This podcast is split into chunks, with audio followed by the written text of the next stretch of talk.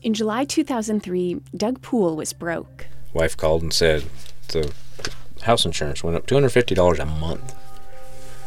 And I said, Well, how much is in the checking account? She said, $53.50. I said, Well, that's a problem.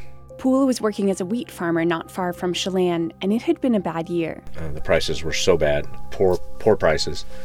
Just nothing was going right. The day Poole's wife called to say they only had 5350 to their names, he was out in the fields with his dad. So I drove out across the field to my dad and I said, I'm done.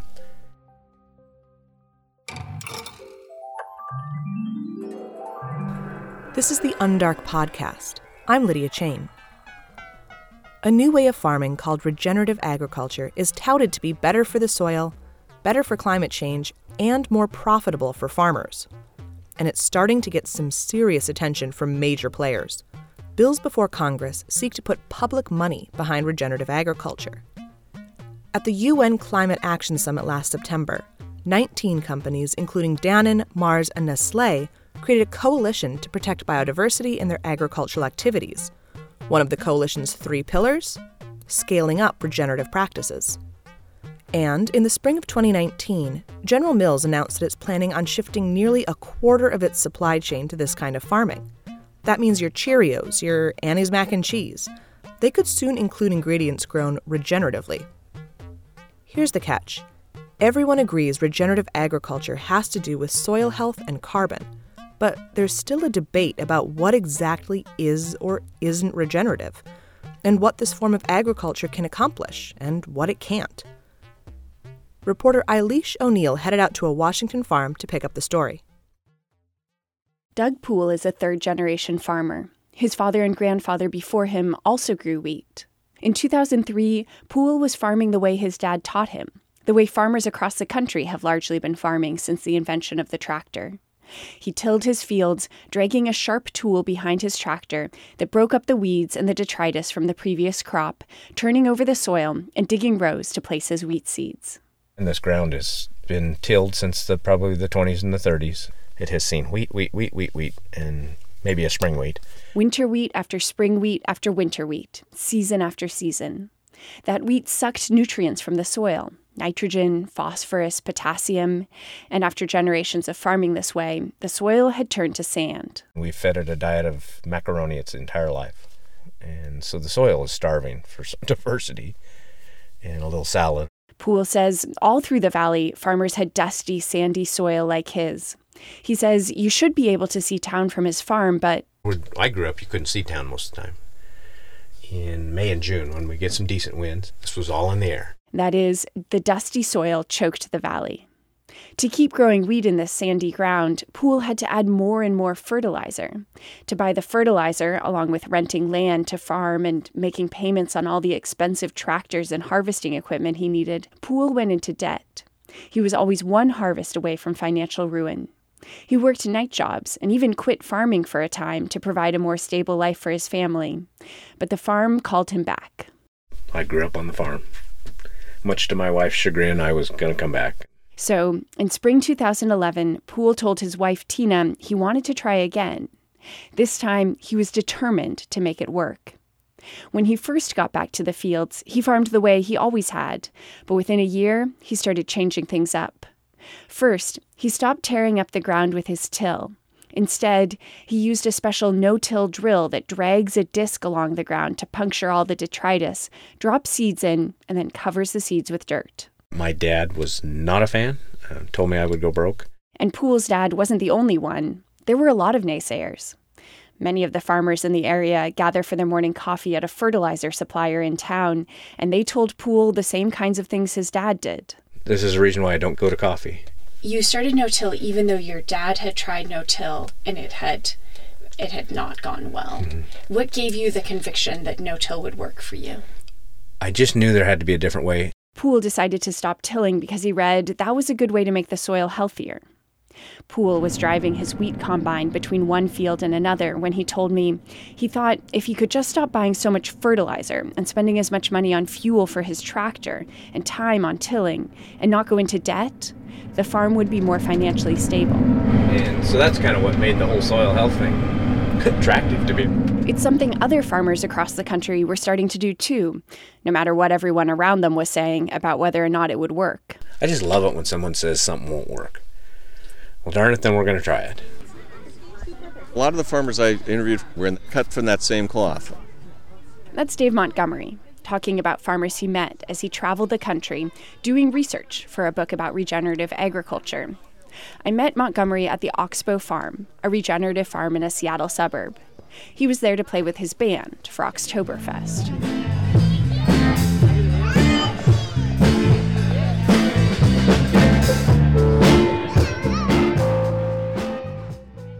When Montgomery isn't giving concerts, he's a geology professor at the University of Washington. He studies farming and dirt. Montgomery's first popular book about agriculture looked at how, historically, farming's had a big problem. Farming practices degraded land in civilization after civilization around the world. Over the past decade or so, some farmers have started trying something else. Montgomery and others call it regenerative agriculture. It's agriculture that improves the quality and health of the soil as a consequence of farming. Montgomery says all over the country, these farmers' neighbors thought they were crazy. Because, you know, the crazy people doing like no till with a diverse rotation next door, you know, surely they were going to go broke. To be clear, Doug Poole didn't ever intend to become a regenerative farmer. He just kind of stumbled into it as he took one step after another to experiment with ways to be more profitable. As more and more farmers have started farming in this way, proponents have started making bigger and bigger claims about what this form of agriculture can accomplish. They say it can not only increase farmers' profits, but can also improve soil health, produce more nutritious crops, and maybe even solve climate change. What if I told you that the most promising technology we have to address climate change is growing on 3.6 billion acres across planet Earth? That's from an ad for Indigo Ag. Indigo Ag is one of a bunch of companies trying to figure out ways to pay farmers for regenerative practices. But detractors say these claims are way overblown, and some techniques could even be harmful. And scientists, policymakers, and big brands don't just disagree on what regenerative agriculture can accomplish, they can't even agree on what exactly it is. Here's what it looked like on Poole's farm. First, he stopped tilling. Then, he added in higher value crops. Here's Poole on his combine again. I can find a crop that's more profitable, and that's where canola has come in. Canola, oats, sunflower seeds. Then, he started planting cover crops. Those are crops that farmers don't plant to sell. Instead, they plant them because they can help improve the soil's fertility. Legumes, for example, form relationships with microbes that live in the soil, draw nitrogen from the air, and fix it in the dirt where plants can use it.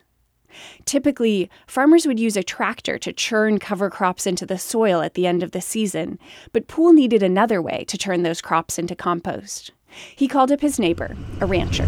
They were the cowboys, and I'm the farmer, and we kind of have a marriage made in heaven because, of course, they're always looking for feed, and I'm looking for soil health. Cow manure is great fertilizer, so letting cows graze a field lightly can improve soil health.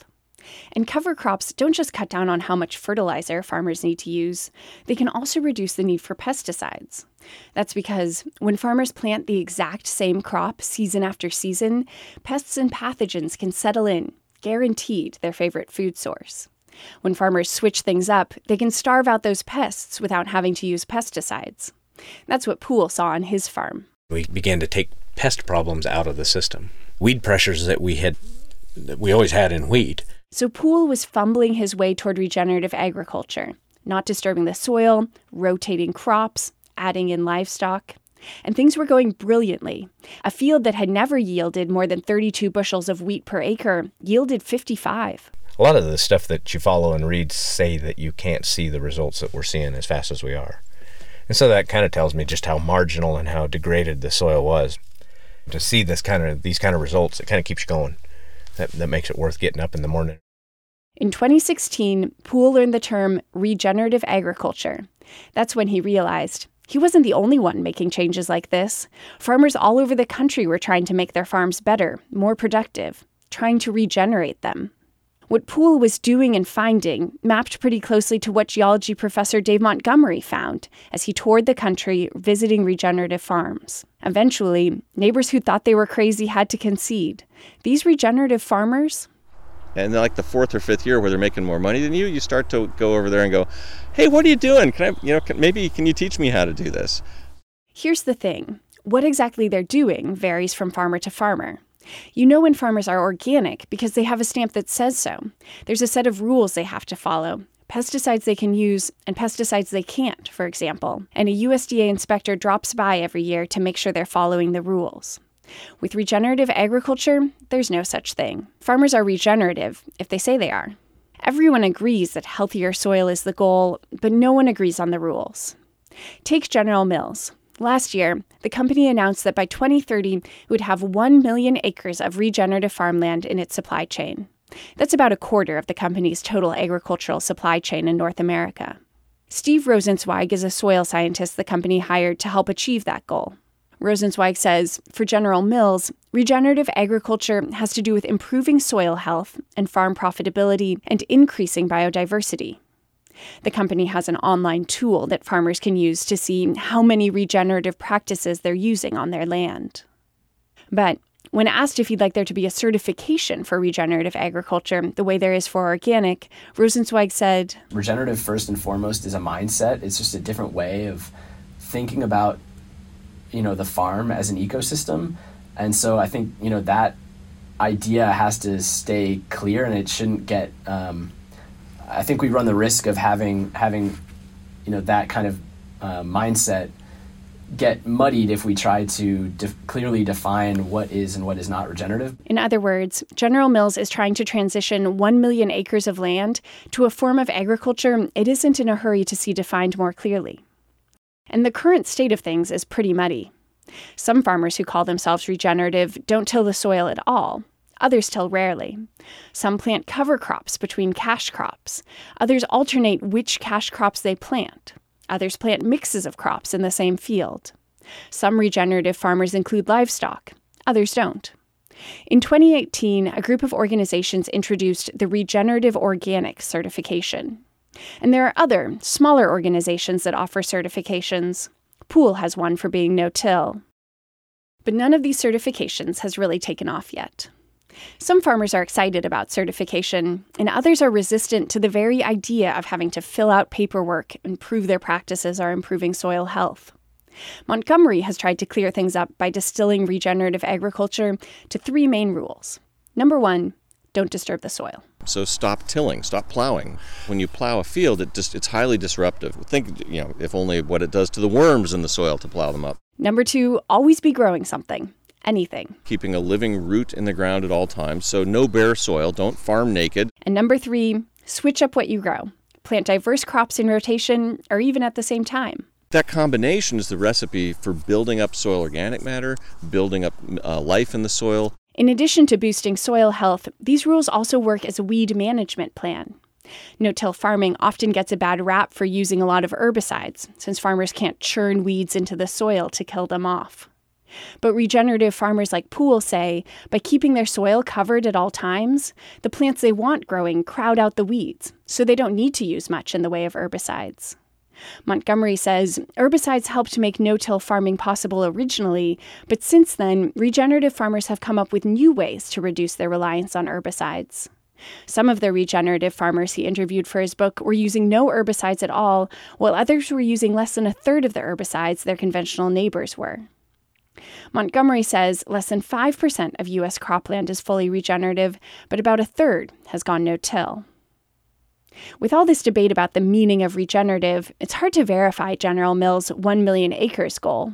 Here's Rosenzweig again. Candidly, we're still trying to, we're still figuring that out exactly what that looks like. Outcome measurement is, is, is really kind of the ideal, and hopefully we'll, we will have a scalable solution for tracking soil health and biodiversity and, and all this stuff in our supply chains. Rosenzweig adds that General Mills doesn't always know specifically what farm its grain comes from. Often, all the, say, wheat farmers in a region dump their product into one communal grain elevator. In those cases, General Mills is trying to convert whole regions over to a new way of farming in order to say the grain they bought from that region came from a regenerative farm. Rosenzweig says another barrier is crop insurance. Depending on what county they're farming in, farmers can't get insurance for their wheat if they do some of these regenerative practices Rosenzweig is trying to gather data to help demonstrate to risk management agencies that regenerative farms are as good a bet as conventional farms, or maybe even better. The Natural Resources Defense Council and other nonprofits are also advocating for reform in the U.S. crop insurance program. It's not just food companies trying to get in on this regenerative craze.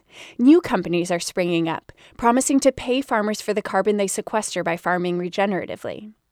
Here's how regenerative agriculture theoretically sequesters carbon. As plants grow, they push carbon out of their roots into the soil. As long as the soil isn't disturbed, that carbon stays there. That's why several startups want to pay farmers to leave their soil alone, storing carbon.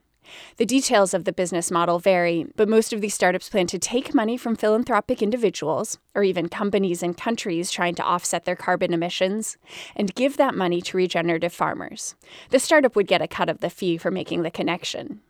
We mentioned Indigo Ag earlier in the story. Another example is Nori. They say this could be part of a suite of climate change solutions. Ryan Anderson is with Nori. We're outcome focused on removing carbon and storing it in your soils for at least 10 years. If you can prove to us that you're doing that and you can commit to it, then you can join our marketplace. Anderson says agriculture alone can't solve the problem. Croplands are kind of like the appetizer, like where we're getting started. And it's not just private money that's moving toward this form of farming, it could soon be public money as well. Senator Cory Booker has introduced a bill that would pay farmers for regenerative practices, and there's a bill in the works in the House as well. That money would go toward the cost of transitioning, like buying no till drills and other new equipment. But there's a catch. As more and more resources get invested in it, regenerative ag is still controversial. That's because a lot of the claims regenerative farmers make, or companies and advocates make on the farmers' behalf, still haven't been vetted by scientists. Science is behind. Paige Stanley is a PhD candidate at UC Berkeley. She researches whether and how much carbon can be sequestered by regenerative systems that incorporate livestock. I like to think of the farmers and ranchers that I see doing doing regenerative agriculture as kind of the OG scientists. So I think we as scientists really owe it to them to finally shift our gaze and look, you know, what are they doing? are the ecosystem responses that we see in a scientific way mapping on top of what these farmers and ranchers say they're getting. Dave Montgomery, the geology professor, says the reason for that is that most scientists want to look at one variable at a time, and regenerative agriculture is about all the variables working together. What scientists like to do is take a system and break it into individual pieces and study each one in isolation. But what if it's the synergistic interaction of all three pieces that's giving you the net beneficial effect? If you break it into its pieces, you don't it doesn't work. It's kind of like, you know, if you take a watch an old-fashioned watch apart and the individual pieces don't work anywhere near as well as the watch as a whole, right? Montgomery says there hasn't been much money on the table for funding systems level regenerative agriculture research, but he expects that to start to change. We're going to start seeing a lot more scientists sort of focusing on these systems. In the meantime, because of the lack of scientifically vetted evidence, there are those that say the principles are solid, but the claims are crazy. One of the most vocal skeptics is Andy McGuire, an agronomist at Washington State University. He says there's good evidence for some of the tenets of regenerative agriculture. The no till, the cover crops, the incorporating livestock, protecting the soil. But he isn't sold on everything. Some of the claims that it makes kind of fly in the face of our existing scientific knowledge in terms of how fast they can improve the soil. That you, if we could get enough regenerative agriculture, we could actually reverse climate change. The claims that you can drastically reduce or eliminate nutrient inputs by stimulating the soil microbes. McGuire says a big reason regenerative farmers need less fertilizer is because over time they're growing less food per acre. Farmers say their yields are up, meaning that when they grow wheat on a field, that field yields more wheat. But they're no longer growing wheat on that field all the time. They're growing cover crops, which people can't eat, part of the time. The biggest questions revolve around carbon sequestration. McGuire says it's unclear how much carbon agricultural soil can sequester and how long it will stay there. I don't think that we're at the point where we can say, you know, in this area we can store this much soil, this much carbon in the soil. And because it's highly variable on where you are, what kind of soils you you're working with, what your starting point is. But Dave Montgomery, the geology professor, says he thinks regenerative agriculture could help. The idea that it could completely offset fossil fuel emissions by putting carbon back in the soil, I think that's kind of overblown. You can only put so much carbon back in the ground before you saturate it. So it's not a forever solution to fossil fuel emissions. It is something that could help us make the transition to a carbon neutral economy. The role of livestock is the most controversial piece of all of this. Cattle emit methane, a potent greenhouse gas, so some people argue these animals have no place in any climate policy. But others counter that when cattle and other ruminants graze, they cause plants to push carbon out of their roots faster, so they help speed up the process of sequestering carbon in the soil. The crucial question is whether or not that carbon sequestration more than makes up for the methane. That's the question UC Berkeley researcher Paige Stanley has spent the past few years trying to answer. She found that in a regeneratively farmed system in Michigan, that system was sequestering enough carbon in the soil to totally offset and then some all of the greenhouse gas emissions emitted by the cattle.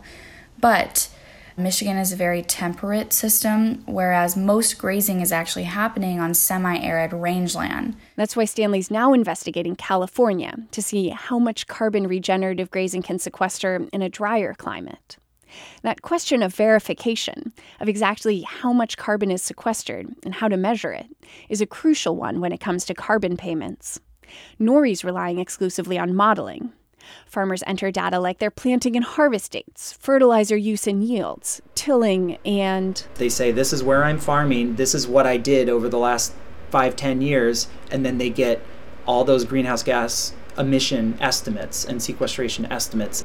Modeling is inherently imprecise, but Anderson argues it's more accurate than soil sampling, more scalable, and can help smooth carbon payments over time.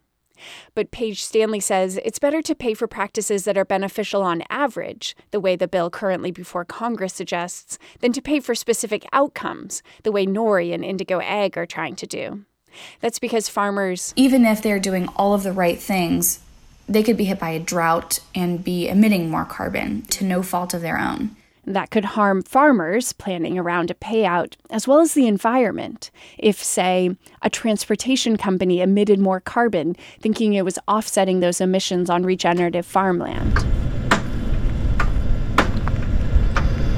Back on the farm, Doug Poole says he doesn't have time to wait for science to catch up. I'm going to retire here in 15, 20 years. I don't, I don't have time to wait for WSU or ASU or wherever else to do t- a 10 year study, have it reviewed for five years, and then publish it. As he ran his own 500 acre experiments, he had the occasional disastrous failure.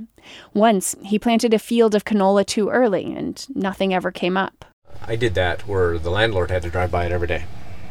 It looked as bad as that road, basically. Um, nothing was growing. It was it was full of weeds. But in general, things have gone really well. He says after about five years, his total operating expenses were down 15 to 20% from what they'd been historically, thanks mostly to reduced fertilizer, fuel, and labor costs. My yields are up for no explanation other than the system we've implemented.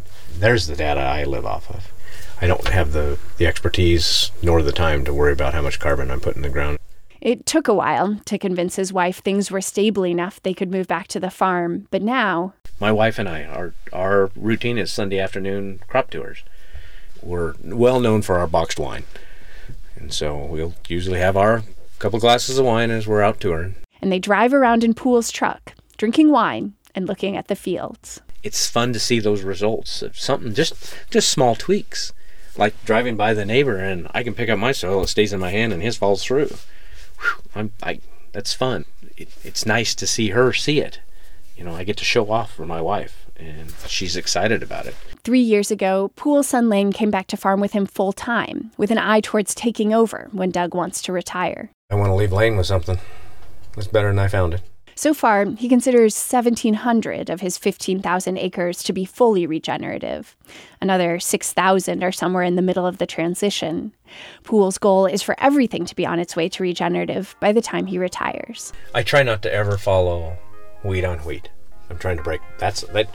If I just break that cycle, I will have accomplished probably enough. It's gonna sound funny to have retired. They say that if you go down this road, your farm's not going to look like your dad's or your grandfather's. It's going to look like your great grandfather's. And I, I love hearing that.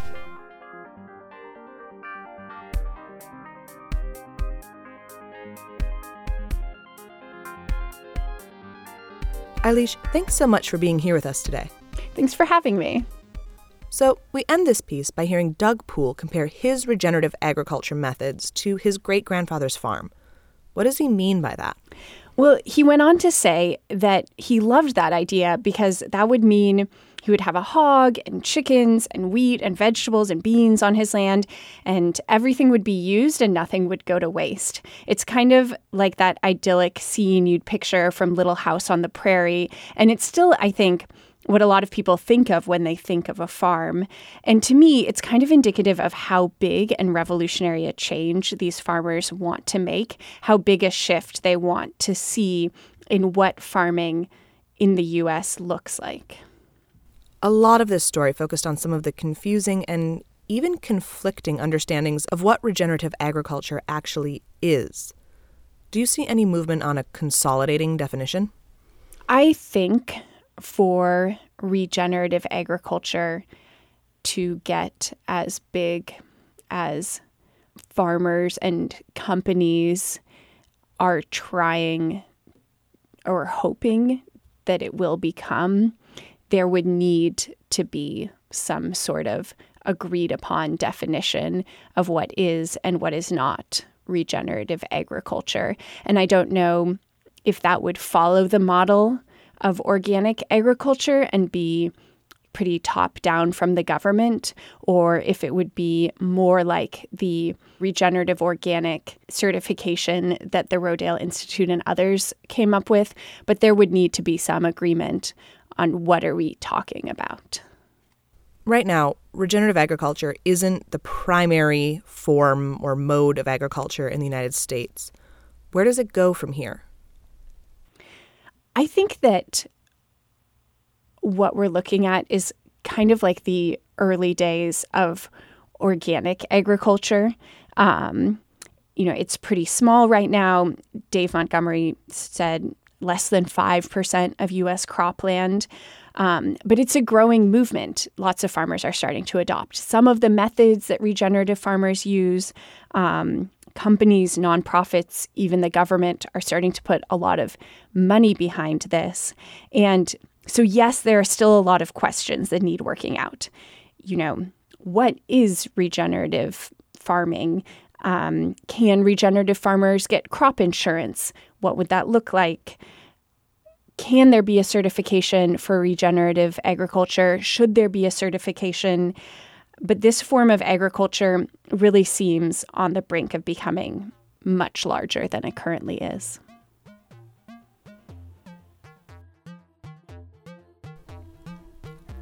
Eilis O'Neill is a science, environment, and health reporter in Washington state. Our theme music is produced by the Undark team. Additional music in this episode comes from Kevin MacLeod at Incompetech, and I'm your host, Lydia Chain. See you next month.